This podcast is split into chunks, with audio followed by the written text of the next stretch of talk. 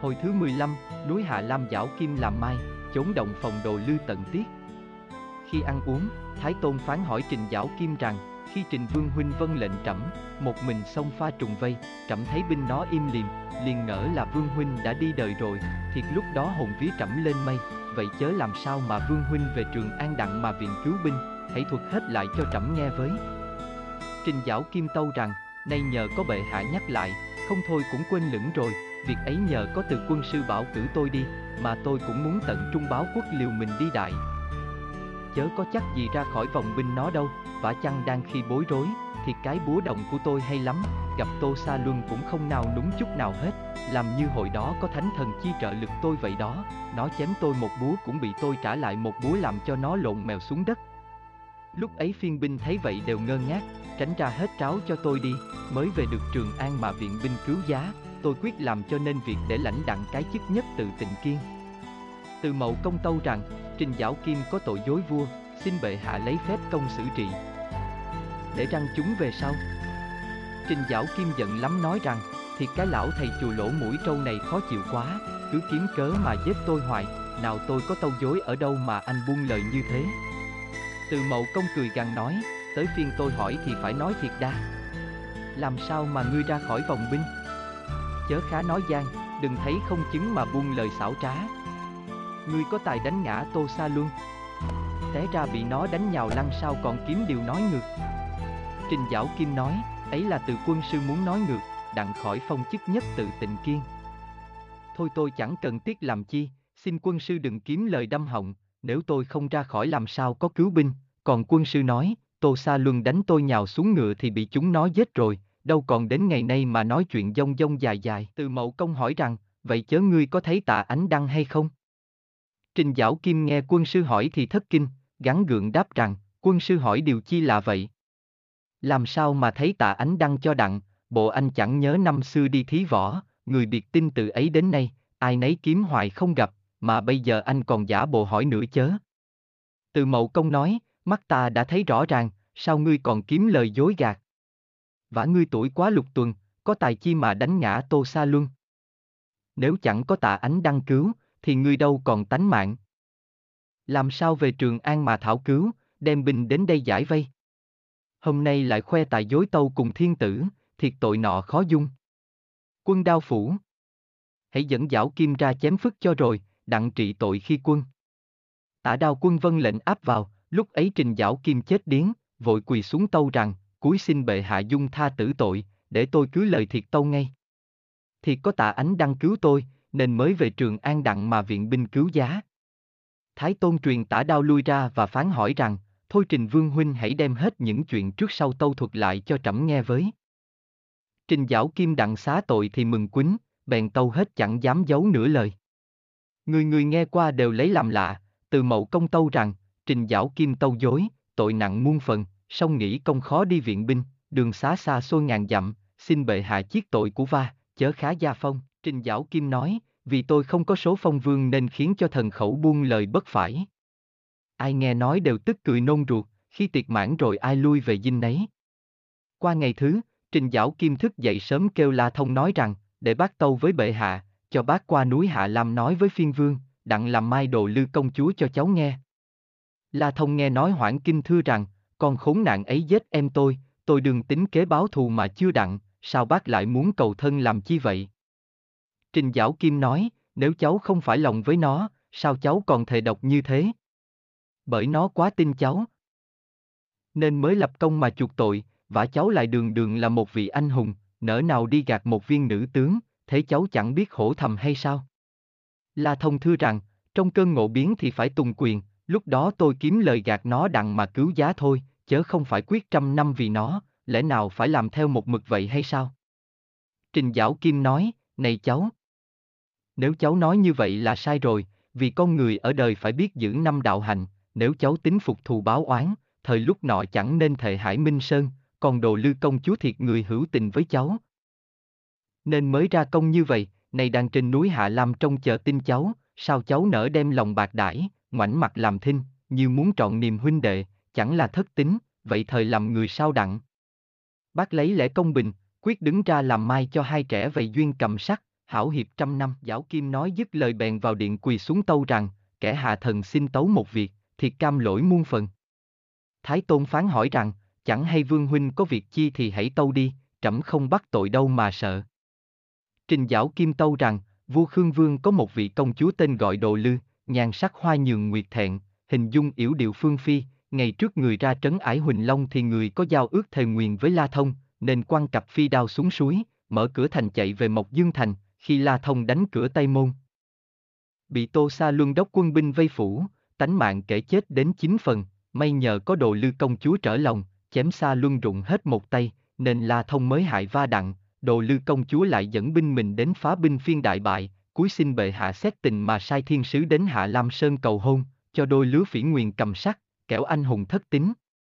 Thái Tôn nghe tấu mừng lắm phán rằng, thiệt trẫm cảm ơn công chúa chẳng cùng, sao không tâu trước cho trẫm hay, để trẫm tính chuyện đền ơn trả nghĩa, vậy vương huynh hãy mau qua núi Hạ Lam, hiếp lời mai mối cho hai đàn. Trình Giảo Kim mừng rỡ tâu rằng, tôi xin lĩnh mạng. La Thông nghe rồi sửng sốt, lật đật quỳ xuống tâu rằng, con đồ lư giết em tôi là La Nhân tuổi vừa lên chín, thiệt em tôi có công lớn lắm, giết thiết bối bửu bửu cứu tôi, sau, ra trận bị đồ lư quan phi đao bầm nát thay, tôi chưa trả đặng thù em, lẽ nào lấy cừu nhân làm vợ cho đành. Nếu tôi kết duyên tấn tần cùng đồ lư, chắc là la nhân ngậm hờn nơi chốn suối vàng, cuối xin vua cha thương tình xét lại, đừng sai sứ qua đó cầu hôn. Thái Tôn phán, nếu Vương Nhi quyết trả thù cho em, sao còn hò hẹn với người ta chi vậy? La Thông tâu rằng, vì tôi sợ cặp phi đao của nó, nên kiếm lời thề nói dối cho xong, bảo nó liền cặp phi đao xuống suối, chờ tôi cứu giá rồi sẽ cậy mai đến nói, nó tin lời tôi, mở cửa ải kéo binh về Mộc Dương Thành, nội công ngoại kích cả đêm, mới phá tan đặng phiên binh, vì lòng tôi gấp lo việc cứu giá, nên phải dùng trước quỷ mưu thần, chớ có lý đâu quên lãng cựu em, trở lại mê sa gái địch cho đành. Thái Tôn phán rằng, Vương Nhi nói vậy chẳng là sai lắm sao? Như muốn trả thù cho em thì đừng thề hải với gái lành, nay người đã trao thân gửi phận cùng Vương Nhi, nên mới giúp Nam dẹp Bắc, thiệt ân ấy trẫm chẳng dám quên, nếu trẫm không dậy đến đó làm mai, thì sao khỏi độ lư công chúa trách Vương Nhi bạc tình, phiền trẫm làm vua thất đức, thêm đêm ngày tự cưỡng ngóng trong, bằng có theo lệ chánh chi nữa, thì công ấy cũng chuột đặng cừu riêng kia, còn việc nhị ngự điệt liều mình, thời được trọng nghĩa quân vương, danh thơm ngàn thuở. Vả chăng hai nước tranh cường, ai vì chúa nấy, tướng binh xuất trận thì phải một mất một còn cùng nhau. Chớ nào phải sự cựu thù mà Vương Nhi hồng cố oán. Lúc Vương Nhi bị Tô Sa Luân vây, nếu không nhờ tay độ lư ắt tánh mạng nan tồn. thì cừu nọ cũng sâu mà ơn kia cũng nặng, hai phần trừ nhau cũng đặng, còn lời hứa thì phải nhớ, đôi lứa hòa hiệp đã đành, vậy tử nay trở về sau chớ nên bảo tấu chi nữa, trẫm nhất định sai lỗ quốc công qua đó làm mai dông, đặng lo cho xong mọi việc. Trình Giảo Kim lãnh chỉ ra đi, còn La Thông đứng bực mình, vì vua cấm không cho tâu nữa, nên chẳng biết làm sao. Trình Giảo Kim vân lệnh lui ra, thay đổi y phục xong rồi lên ngựa dắt theo bốn tên gia tướng, nhắm Hạ Lam Sơn thẳng tới. Phiên binh ngó thấy nói với nhau rằng, coi kìa. Ai đang cởi ngựa tới mà coi bộ nửa văn nửa võ, hay là tướng đường muốn vào phá doanh trại của mình chăng? Đứa khác nói, bộ mi điên sao chớ? Hễ ra đánh giặc thì binh mã đau thương châm chẩm, đi đứng rầm rầm rộ rộ, có lẽ nào năm tướng Tây không đến phá dinh nổi gì? Chúng ta đừng sợ, hãy chận đường hỏi thử cho rõ kiết hung. Chúng phiên quân bàn luận xong rồi kéo nhau ra trận đầu ngựa hỏi lớn rằng Tướng cởi ngựa kia Chẳng hay ngươi là ai? Đi đâu đó vậy? Hãy thông tên họ cho rành, không thôi ta bắn chết đa. Trình Giảo Kim dừng ngựa lại nạt rằng, phiên đầu chớ nên vô lễ, bay mau vào thông báo Lan Vương bay rõ, nói có ông là lỗ quốc công xin ra mắt. Quân phiên lật đất chạy riết vào ngự dinh báo lại. Vua Khương Vương nghe báo cả kinh hỏi rằng, vậy chúng nó đi đông hay ít? Bày có coi cho kỹ lưỡng hay không? Quân tâu, chúng tôi chẳng thấy binh mã chi hết, chỉ thấy một thầy bốn tớ mà thôi. Khương Vương hỏi, chúng nó có nai nịch cầm binh khí gì không? Hay là bận áo rộng đội mão văn? Quân tâu, tướng đó đầu đội mão tú tài, chân đi dài, mình bận áo rộng màu đỏ, tay cầm quạt lông, ăn bận thì giống quan văn, ngặt mặt mày thì giống tướng võ. Lan Vương hỏi tiếp, nó nói với chúng mày sao đó? Quân tâu, tướng ấy xưng là lỗ quốc công, nói xin vào ra mắt Lan Vương. Vua Khương Vương nghe nói ra mắt thì trong lòng bớt sợ, mới hỏi đồ thừa tướng rằng, đường binh thế mạnh tựa hổ, còn quân ta như bún thiêu, ta có ý trong binh mã đến đây đặng đầu hàng luôn thể, sao nó lại làm nhu như vậy? Chắc cũng có duyên cớ chi đây, xin thừa tướng chịu khó ra nghênh tiếp, song chớ nên khinh dễ. Đồ thừa tướng lãnh lệnh, xốc bâu sửa áo đàng hoàng, dẫn bốn đứa phiên binh ra khỏi núi. Đây nhắc qua giảo kim đang dừng ngựa đứng chờ, xảy nghe quân phiên kêu nói, bớ ông lỗ quốc công nước đường. Xin người dục ngựa lên núi. Có ông tôi là thừa tướng vân lệnh tiếp nghinh tại đây. Trình Giảo Kim nghe nói liền dục ngựa đến trước. Đồ thừa tướng nói, tôi không hay thiên tuế để nên trễ tiếp nghinh, xin ngài miễn chấp. Trình Giảo Kim lật đật bước xuống ngựa nói rằng, tôi có việc sở cầu nên mới đến đây, làm cho ngài phải nhọc công ra tiếp. Rồi đó hai người dắt tay đồng vào trại. Bốn đứa gia tướng thì hai đứa theo Giảo Kim còn hai đứa đứng ngoài giữ ngựa. Khi vào đến ngự dinh, Trình Giảo Kim bước tới tâu rằng, tôi là lỗ quốc công Trình Giảo Kim ở bên thiên trào. Chúc Lan chúa vạn vạn tuế. Vua Khương Vương vội vàng bước xuống ngai đỡ Giảo Kim dậy, và mời ngồi nơi long ỷ Trình giáo Kim tâu, tôi vì có lên vua sai, lã ra phải quỳ tâu mới phải, song nhờ Lan chúa hậu đãi, cho đứng thì cũng đã đủ rồi, chớ tôi đâu dám ngồi e khi thất lễ. Vua Khương Vương nói, xin Vương Huynh tạm ngồi, chắc Vương Huynh đến đây cũng có điều chi dạy bảo. Vậy hãy phân hết lại tôi nghe. Trình giáo Kim Tâu rằng, tôi xin vâng lệnh Lan Vương. giáo Kim Tâu dứt lời liền leo lên ngồi ngang với đồ thừa tướng, vua Khương Vương truyền lệnh cho quan đương giá đem trà rượu mời thiên sứ dụng giải khác.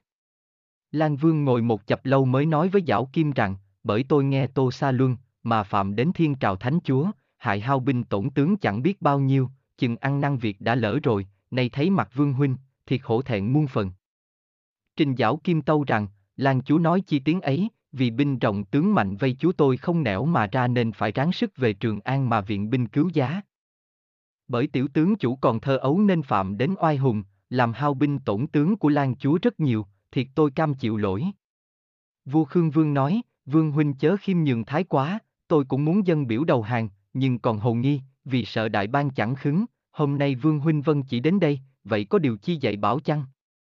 Trình Giảo Kim nói, tôi vân chỉ đến đây là có ý sở cầu một việc.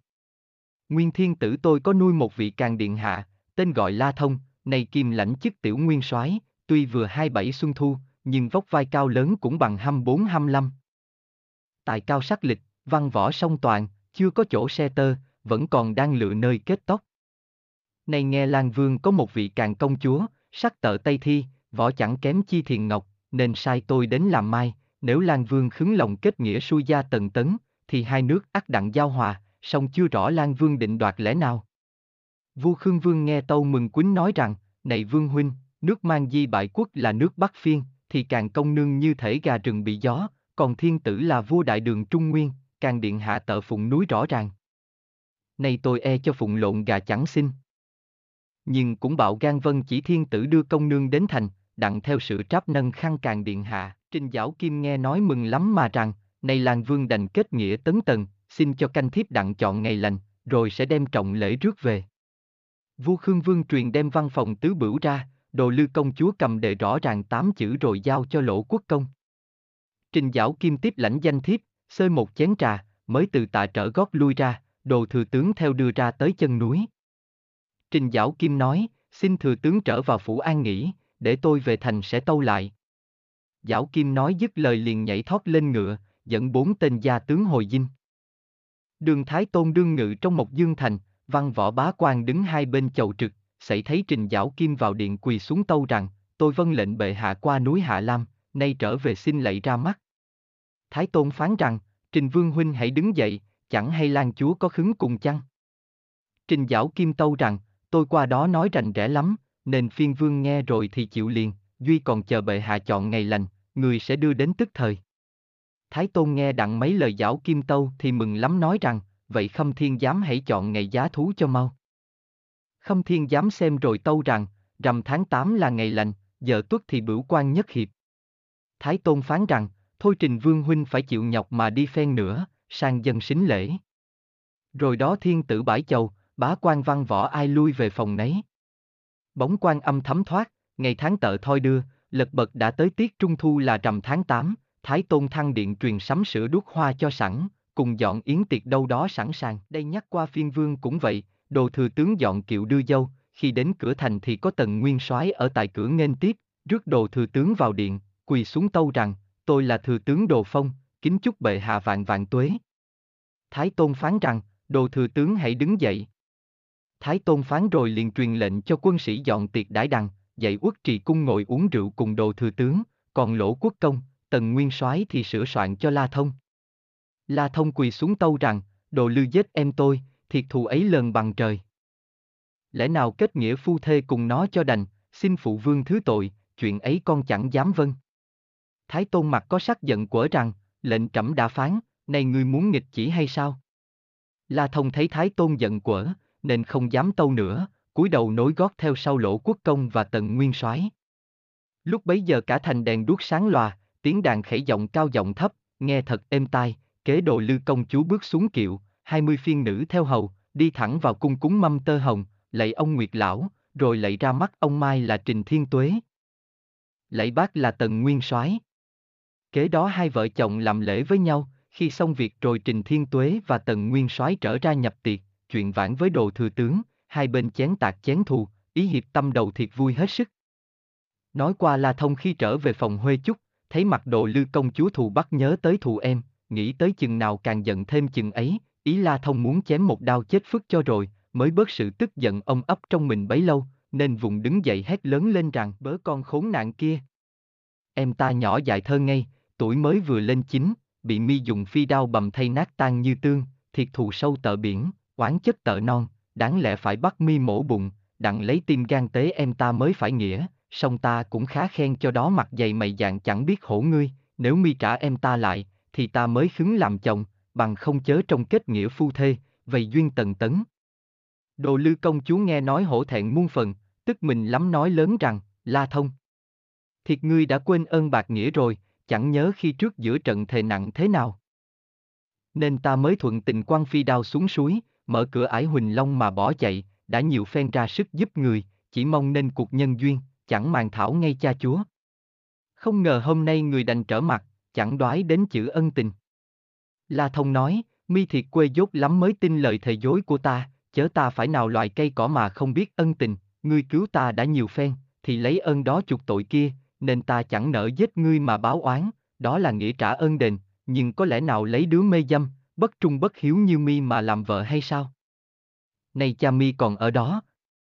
Vậy mi hãy ra về phức cho rồi, nếu còn lưu luyến trong cung, chọc ta nổi nóng ác khó dung tính mạng.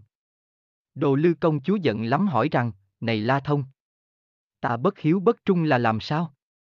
Vậy ngươi hãy nói cho rành, dẫu thác ta cũng cam lòng, chẳng cần ngươi xua đuổi mất công. La Thông nói, mi vẫn là công chúa mà không đợi lệnh mẹ cha mà gả bán, dám trường mặt chai mày đá, một mình thề nguyện thề hải cùng trai, làm cho xấu hổ tông môn, tội ấy là tội bất hiếu.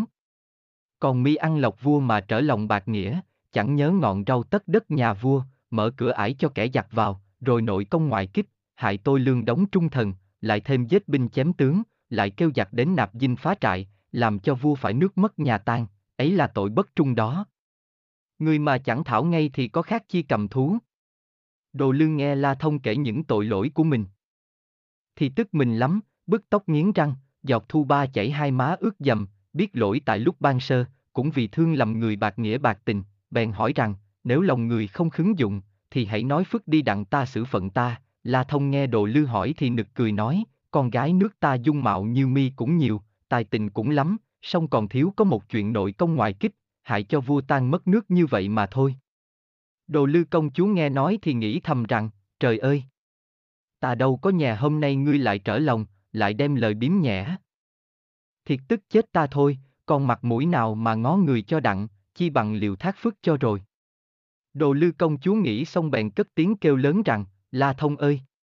Hôm nay ta chết nơi đây cũng tại ngươi, vì ta quá tin lòng người nên ơn trở thành oán, ta quyết xuống chốn tuyền đài, theo đòi mạng ngươi cho đặng mới nghe. Đồ lư công chúa nói dứt lời, bèn rút gươm chặt đầu mình rơi xuống đất.